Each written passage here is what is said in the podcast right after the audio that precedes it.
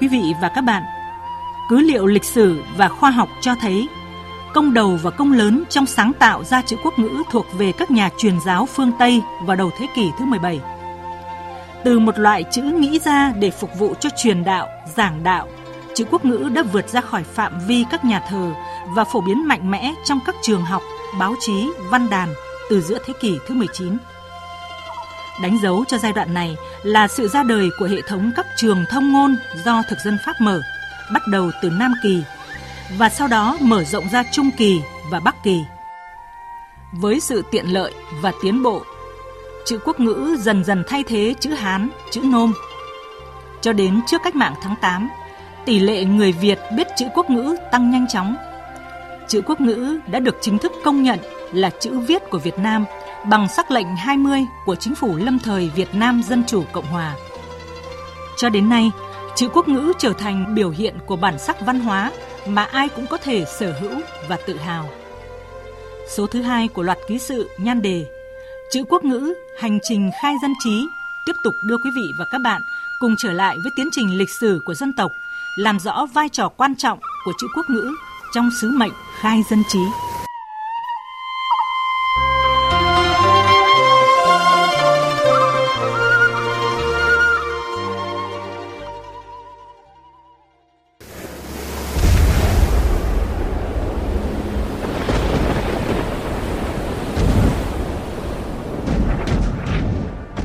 Năm 1858, thực dân Pháp nổ súng xâm lược Việt Nam tại bán đảo Sơn Trà, Đà Nẵng và đến năm 1859 đổ bộ vào Sài Gòn đã làm thay đổi tình hình chính trị của Việt Nam. Nền giáo dục và sự lựa chọn chữ viết của Việt Nam lúc bấy giờ cũng thay đổi theo. Để thiết lập và củng cố nền thống trị của mình, thực dân Pháp thành lập hệ thống các trường thông ngôn với mục đích dạy tiếng Pháp cho người Việt và dạy tiếng Việt cho quân đội viễn chinh Pháp. Theo nghiên cứu của tiến sĩ giáo dục học Nguyễn Thụy Phương, giảng viên Đại học Paris, tác giả của cuốn sách Giáo dục Việt Nam dưới thời thuộc địa, huyền thoại đỏ và huyền thoại đen. Lý do thực dân Pháp thiết lập nền giáo dục của Pháp ngay sau khi xâm chiếm Việt Nam là như thế này.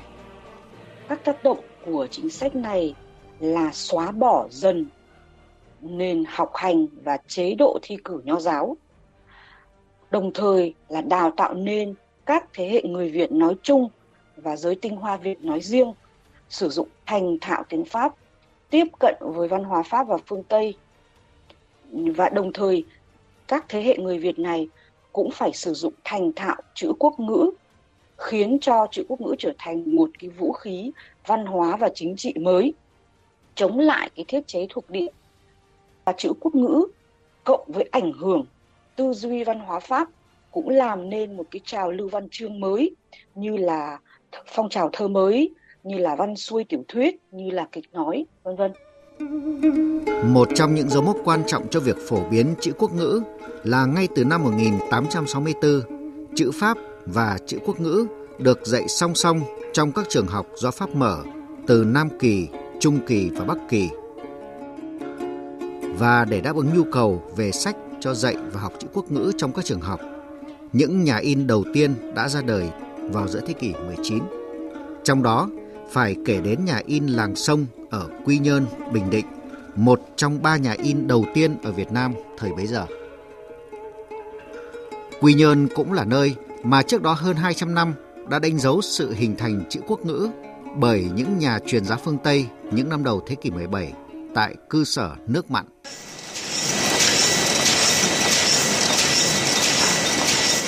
Nhà in Làng Sông nằm trong khuôn viên tiểu chủng viện Làng Sông, cách cư sở truyền giáo nước mặn khoảng 10 km, nay thuộc thôn Quảng Vân, xã Phước Thuận, huyện Tuy Phước, cách trung tâm thành phố Quy Nhơn, tỉnh Bình Định khoảng 20 km về hướng đông bắc. Nhà in Làng Sông được giám mục Eugène Charbonnier trí thành lập năm 1868 và hoạt động đến năm 1935. Công trình có lối kiến trúc cổ kính, độc đáo, mang phong cách châu Âu, ẩn hiện hài hòa trong không gian cảnh quan tĩnh lặng, quyến rũ bởi những hàng sao xanh trăm năm tuổi. Nơi đây hiện vẫn còn lưu giữ trên 200 đầu sách của nhà in làng sông, trong đó có các cuốn sách rất ý nghĩa về mặt giáo dục như tập đọc, tập đánh vần ABC, tục ngữ An Nam. Theo nhà nghiên cứu Nguyễn Thanh Quang, nhà in làng sông chủ yếu đáp ứng sách học quốc ngữ cho hệ thống trường quốc ngữ Đông Đàng Trong đang phát triển rất mạnh lúc bấy giờ. Theo thống kê đến tháng 2 năm 1927, địa phận Đông Đàng Trong có tất cả 60 trường quốc ngữ do giáo phận lập. Yên làm xong lúc bây giờ là ngoài sách tiếng Pháp thì có sách chữ quốc ngữ và cái sách chữ quốc ngữ nó có rất nhiều loại sách. Trong các loại sách đấy thì cái sách giáo dục luôn luôn là xếp hàng thứ nhất rồi mới đến là sách truyện hoặc là kinh thánh. Thế thì riêng cái sách giáo dục cái lần tái bản là là cao nhất. Có quyển lên tới 4 năm lần. Có nghĩa là lúc bây giờ cái phong trào giáo dục nó rất mạnh. Vì vậy cái nhu cầu sách nó cũng rất lớn. Ở cái vùng bình định bây giờ thì ngoài cái hệ thống trường của nhà nước á, thì có một cái hệ thống trường của thiên chúa giáo. Và chính cái hệ thống trường của thiên chúa giáo này nó mới tạo cho một đội ngũ cái người mà tiếp cận cái chữ quốc ngữ là mạnh nhất nhanh nhất là nhờ cái thống trường của thiên chúa giáo cũng trong giai đoạn này song song với dạy chữ quốc ngữ trong trường học. Báo chí ra đời mà cụ thể là tờ gia định báo. Tờ báo đầu tiên bằng chữ quốc ngữ được xuất bản ra mắt vào ngày 15 tháng 4 năm 1865 tại Sài Gòn, làm cho chữ quốc ngữ có cơ hội phổ biến trong dân chúng. Tờ báo được phát không đến các trường học để học sinh dùng như bài tập đọc và theo đó chữ quốc ngữ được quảng bá trong người dân và khuyến khích tân học. Theo tiến sĩ Phạm Thị Kiều Ly, Đại học Sorbonne Paris Pháp, thì báo chí thời kỳ đó có tác dụng vô cùng to lớn trong phổ biến chữ quốc ngữ việc mà ra đời của gia định báo ở Nam Kỳ thì sau này thì một số các rất nhiều các tờ báo khác Bắc Kỳ nó có vai trò rất là to lớn trong việc phổ biến chữ quốc ngữ và kể cả phổ biến kiến thức bình dân cho người dân ngoài các mục công vụ là để ghi là ví dụ các sắc lệnh mới của thống đốc Nam Kỳ họ có các mục tạp vụ là ghi lại các sự kiện hay là phổ biến cái kiến thức bình dân thế thì việc mà gia định báo hay là sau này rất nhiều các quyển sách được in ở Nam Kỳ hay là Bắc Kỳ có tác dụng rất là to lớn trong việc phổ biến chữ quốc ngữ và rộng ra là phổ biến kiến thức cho người dân. Với sự phổ biến ngày càng rộng rãi của chữ quốc ngữ, Hán học, nền tảng của công cuộc đào tạo sĩ phu quan chức nhà Nguyễn, nhường chỗ cho lớp quan chức mới xuất thân từ các trường Pháp Việt. Chữ quốc ngữ từ trong Nam lan ra đất Bắc, xen vào các kỳ thi. Khi đó, biết chữ quốc ngữ trở thành một yêu cầu trong các kỳ thi tuyển quan lại. Và tới năm 1919, vua Khải Định ra chiếu rằng kỳ thi năm nay là khoa thi cuối cùng, đường khoa cử từ đây đứt hẳn. Sự kiện này đánh dấu sự chấm dứt của khoa bảng phong kiến Việt Nam và đánh dấu sự phổ biến rộng hơn của chữ quốc ngữ trong các văn bản hành chính và trong giáo dục. Việt Nam là nước cuối cùng trong các nước mà tổ chức kỳ thi uh, tuyển quan lại bằng chữ nho việc mà bỏ cái kỳ thi quan lại thì có nghĩa là cái vai trò của chữ quốc ngữ nó nó nó được định hình một cách rõ ràng hơn sau năm 1919 thì tôi nghĩ rằng là cái vai trò của chữ quốc ngữ trong việc khai dân trí đầu thế kỷ 20 rất là to lớn. Với mong muốn canh tân đất nước vào cuối thế kỷ 19, ngày 23 tháng 10 năm 1896, Pháp tự Quốc học đường, tên đầu tiên của trường quốc học được thành lập theo chỉ dụ của vua Thành Thái với mục đích dạy chữ Nho, chữ Pháp và chữ quốc ngữ ở bậc tiểu học. Nơi đây là cái nôi của rất nhiều hiền tài đất nước, nhiều bậc lãnh đạo chính trị Việt Nam như Chủ tịch Hồ Chí Minh, Đại tướng Võ Nguyên Giáp, Tổng Bí thư Trần Phú, Tổng Bí thư Hà Huy Tập. Tiếng mẹ gọi trong hoàng hôn khói sẫm. Cánh đồng xa cò trắng rủ nhau về. Có con nghé trên lưng bùn ướt đẫm. Nghe sạc xào gió thổi giữa câu tre. Ôi tiếng việt như đất cày như lụa ống tre ngà và mềm mại như tơ. Tiếng tha thiết nói thường nghe như hát, kể mọi điều bằng díu dít âm thanh. Như gió nước không thể nào nắm bắt dấu huyền trầm, dấu ngã tranh vênh dấu hỏi dựng suốt ngàn đời lửa cháy một tiếng vườn dợp bóng lá cành vươn. Nghe mát lịm ở đầu mỗi tiếng suối, tiếng heo may gợi nhớ những con đường. Ai phiêu bạt nơi chân trời góc biển, có gọi thầm tiếng việt mỗi đêm khuya. Ai ở phía bên kia cầm súng khác, cùng tôi trong tiếng việt quay về tiếng việt suốt đời tôi mắc nợ quên nỗi mình quên áo mặc cơm ăn. Trời sánh quá môi tôi hồi hộp quá. Tiếng việt ơi tiếng việt ân tình. Thưa quý vị và các bạn, nếu như từ buổi đầu cuộc chiếm đóng Nam Kỳ của Pháp, chữ quốc ngữ bị xem như một toan tính của chính quyền thuộc địa, hòng Âu hóa nền quốc học Việt Nam và như một thứ chữ rẻ tiền dưới con mắt của các sĩ phu, thì đến phong trào Duy Tân và Đông Kinh Nghĩa Thục, chữ quốc ngữ được đón tiếp như một công cụ truyền tải hữu hiệu những tư tưởng yêu nước, những tri thức mới. Bước ngoặt quyết định dẫn đến sự lan rộng mạnh mẽ của chữ quốc ngữ là do chính các sĩ phu người Việt trong hàng ngũ phong trào Duy Tân và Đông Kinh Nghĩa Thục. Chúng ta cùng phóng viên Đài Tiếng Nói Việt Nam trở lại đất Quảng, nơi chứng kiến cơ duyên lịch sử của các nhà truyền giáo phương Tây, những người sáng tạo ra chữ quốc ngữ, lại trở thành vùng đất với những con người khởi xướng phong trào Duy Tân, phổ biến và truyền bá chữ quốc ngữ mạnh mẽ thời kỳ đầu thế kỷ 20.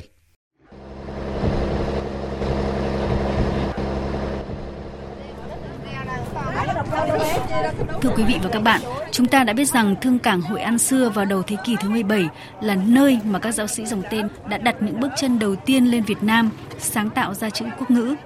Và đầu thế kỷ 20 lại chứng kiến phong trào phát triển và truyền bá chữ quốc ngữ rất mạnh của các sĩ phu ở khu vực miền Trung, đặc biệt là xứ Quảng. Quá trình đó diễn ra như thế nào? À, chúng tôi có cuộc trò chuyện với Chủ tịch Hội Lịch sử Đà Nẵng Bùi Văn Tiếng. À, xin chào ông Bùi Văn Tiếng ạ. Thưa ông, qua nghiên cứu thì ông nhận thấy phong trào truyền bá chữ quốc ngữ trong những năm đầu thế kỷ 20 à, phát triển ở mức độ nào ạ? Công lao của các nhà trí thức, nhà văn hóa là đã chuyển được một cái hình thức từ nghe của đông đảo quần chúng đó, đông đảo bình dân đó, từ đọc truyện bằng cách nghe là chính sang tự mình đọc bằng mắt, nghe bằng tai, chuyển sang đọc bằng mắt.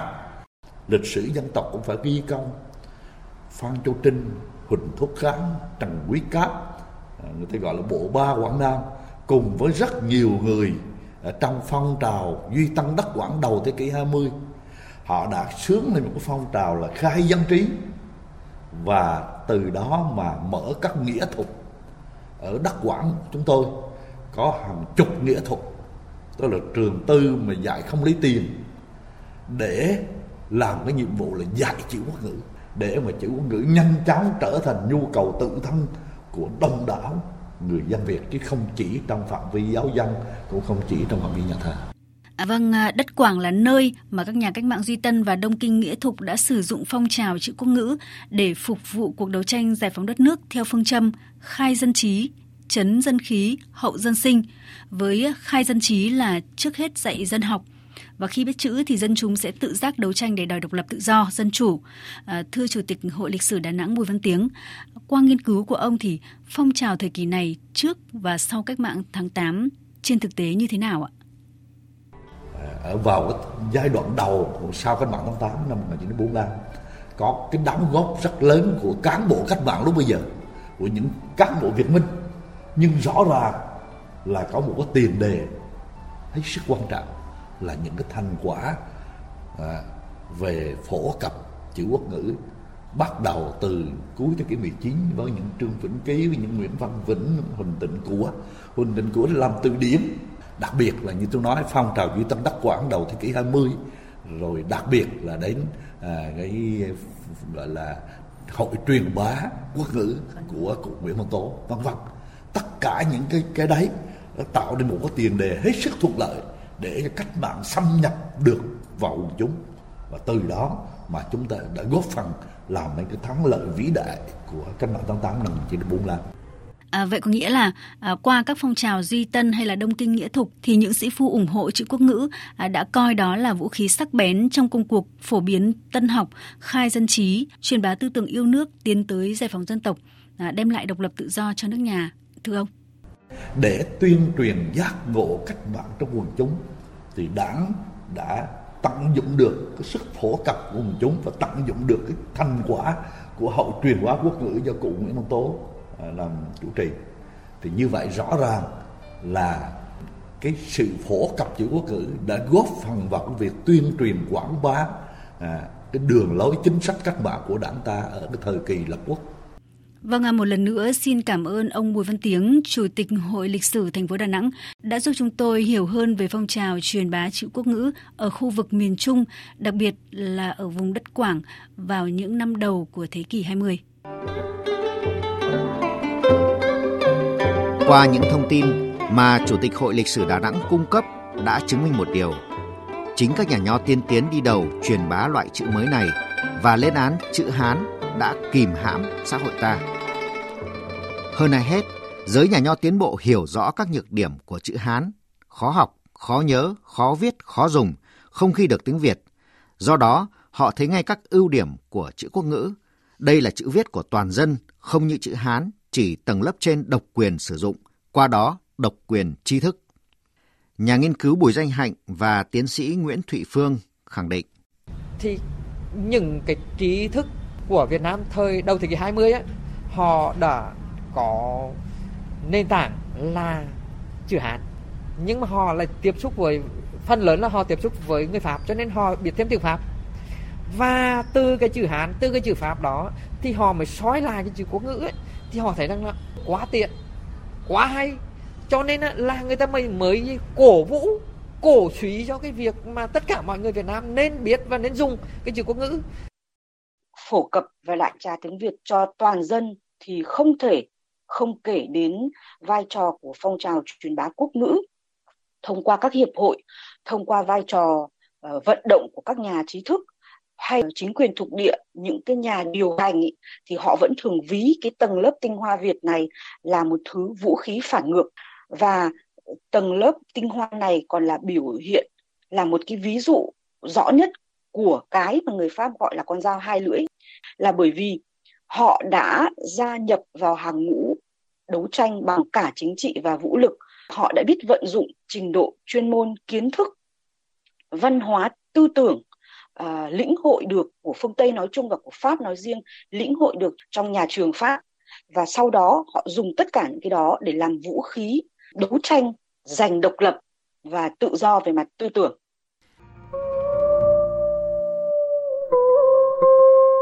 Sự phổ biến của chữ quốc ngữ qua các hội truyền bá chữ quốc ngữ vào những năm cuối thập kỷ 1930 đã góp phần thúc đẩy phong trào đấu tranh của công nhân và nhân dân lao động lên cao. Yêu cầu dạy và học chữ quốc ngữ ngày càng bức thiết. Phong trào truyền bá quốc ngữ phát triển rất nhanh chóng. Riêng ở Hà Nội, trong hai năm 1938-1939 đã mở được 4 khóa học cho hơn 4.000 người học, phần lớn là công nhân, nhân dân lao động. Giai đoạn những năm 1930-1945 cũng chứng kiến một phong trào phát triển của văn học bằng chữ quốc ngữ mà nổi bật là phong trào thơ mới và văn học lãng mạn với những tên tuổi như Tản Đà, Xuân Diệu, Thế Lữ, Lưu Trọng Lư, Huy Cận, Nhất Linh, Khái Hưng, Hoàng Đạo, Thạch Lam. Tinh thần dân tộc của các nhà thơ, nhà văn mới gửi gắm là lòng yêu tiếng Việt.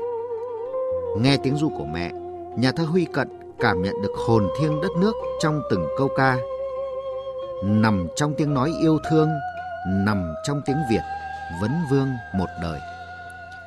Có thể nói, các nhà thơ nhà văn mới đã góp phần đóng góp làm cho tiếng Việt ngày càng trong sáng và giàu có hơn. Chúng ta biết đến một thời kỳ nở rộ các cái, cái văn chương bằng chữ quốc ngữ ở trong Nam rồi lan ra ngoài Bắc. Đặc biệt là cái nền báo chí mang cái sức mạnh truyền tải chữ ngôn ngữ rất là mạnh mẽ. Hình thành những nhà văn à, viết ở chữ ngôn ngữ với vai trò của như tư lực văn đoàn như thơ mới như những cái trào lưu văn hóa ấy thì làm chữ ngôn ngữ phong phú và hoàn chỉnh. Sau khi giành được độc lập, chữ quốc ngữ được công nhận là chữ viết của Việt Nam. Tại phiên họp đầu tiên của chính phủ lâm thời ngày 3 tháng 9 năm 1945, Chủ tịch Hồ Chí Minh đã đề ra 6 nhiệm vụ cấp bách cần giải quyết, trong đó nhiệm vụ chống nạn mù chữ được xếp thứ hai sau nhiệm vụ chống giặc đói. Ít ngày sau đó, ngày 8 tháng 9 năm 1945, chính phủ ban hành sắc lệnh thành lập Nha Bình Dân Học vụ. Việc học chữ quốc ngữ bắt buộc và không mất tiền cho tất cả mọi người. Đầu tháng 10 năm 1945, Chủ tịch Hồ Chí Minh ra lời kêu gọi chống nạn thất học.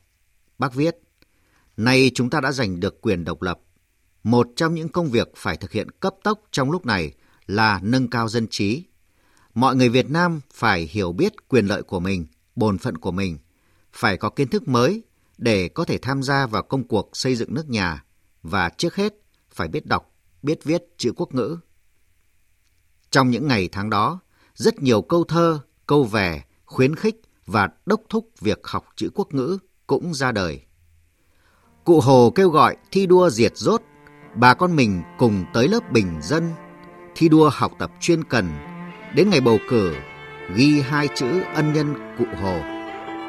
Hay những câu sau, tuổi cao mắt mạ có mờ, dằn lòng son sắt mạ chờ bác vô, đêm đêm nhầm đọc y tờ, cầu sao viết được chữ Hồ Chí Minh, nêu lên lá phiếu đinh ninh, khắc sâu trong dạ, mối tình Bắc Nam.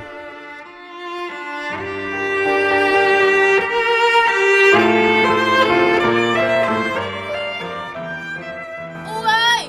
U ơi! Có chuyện gì mà hoảng lên thế hả con? Ôi, nhà con vừa về. Cái cái gì? Thằng cả về à? Vâng ạ. Ơ kìa U. U đi từ từ thôi. Cả ơi! Cả! Cả của U ơi! U, U ơi, con đây. Con về để dạy học U ạ. Dạy học? Dạ vâng ạ. Cụ Hồ nói, một dân tộc rốt là một dân tộc yếu. Vì thế nên cụ đã đề nghị mở chiến dịch xóa nạn mù chữ để toàn dân ta cùng nhau diệt giặc rốt. Nhận thấy diệt giặc rốt cũng quan trọng không kém việc diệt giặc ngoại xâm, giặc đói nên phong trào đã nhanh chóng lan rộng ra khắp cả nước đấy ạ. Ờ, ờ, bữa trước họp làng, họp tổng, U cũng nghe người ta nói thế. Ở nhiều nơi họ hưởng ứng lắm. Dạ vâng ạ. Giờ các lớp học được mở khắp nơi, gọi là bình dân học vụ. Con và nhà con sẽ đi vận động các bác, các cô cho con cháu đi học. Còn U, U sẽ vận động những người già cùng đi học. Rồi đây, cái tí, cả bạn của nó nữa, sẽ biết đọc, biết viết. Tương lai đất nước mình nhất định sẽ khác U ạ. À.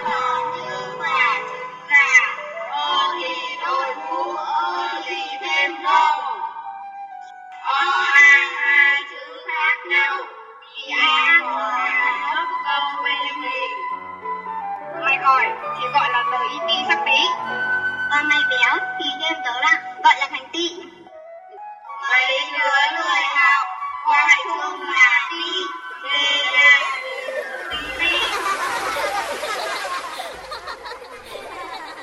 Bình dân học vụ đã được lan rộng và ăn sâu vào các thôn xóm, làng bản.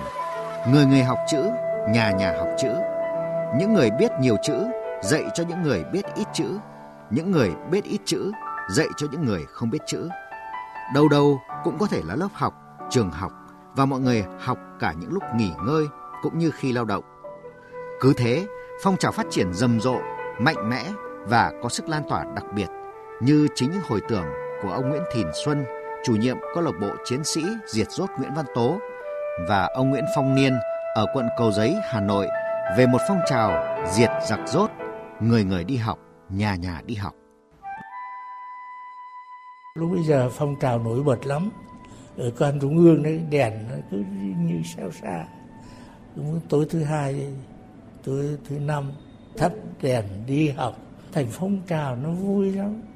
Khách nước ngoài đến thăm ở Việt Nam mình đấy, thì họ thích nhất là cái phong trào ấy. Phong trào mà toàn dân đi học.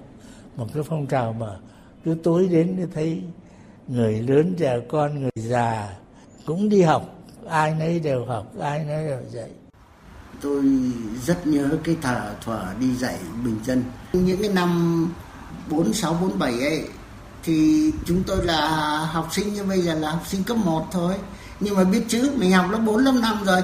Thế là cũng được ờ, kêu đi dạy cho đồng bào đây. Dạy thì ờ, buổi tối sách một cái đèn Hoa Kỳ nhỏ nhỏ đi. Lúc bây giờ thì phần lớn là các bà các chị tuổi trung niên thì nhiều.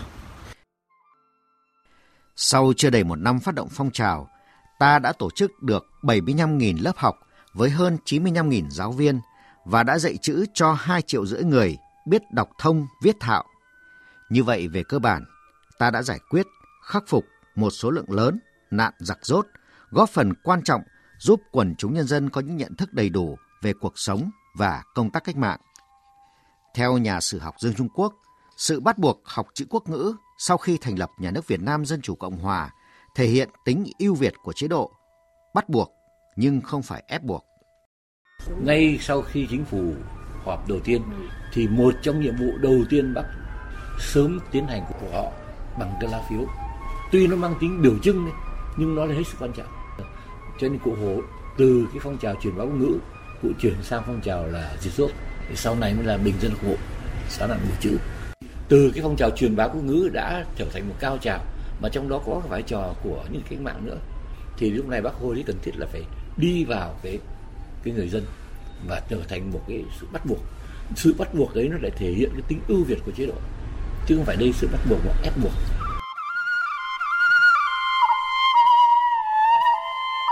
Trải qua hơn 400 năm hình thành phát triển, chữ quốc ngữ gắn liền với tiếng Việt như hình với bóng, có thể làm tốt nhất chức năng ghi chép, trao đổi, kế thừa và phát huy trí tuệ của dân tộc ta. Từ chỗ ký tự hóa giọng nói thành chữ viết truyền tải tiếng nói của người Việt mà như các nhà truyền giáo phương Tây, những người khai sinh ra chữ quốc ngữ mô tả là như những bản nhạc. Đến lượt mình, chữ quốc ngữ đã làm phong phú và giàu có hơn kho tàng ngôn ngữ tiếng Việt. Không chỉ trở thành chữ viết của người Việt nó là phương tiện lưu trữ kho tàng đồ sộ toàn bộ tri thức, văn hóa, tâm hồn của người Việt.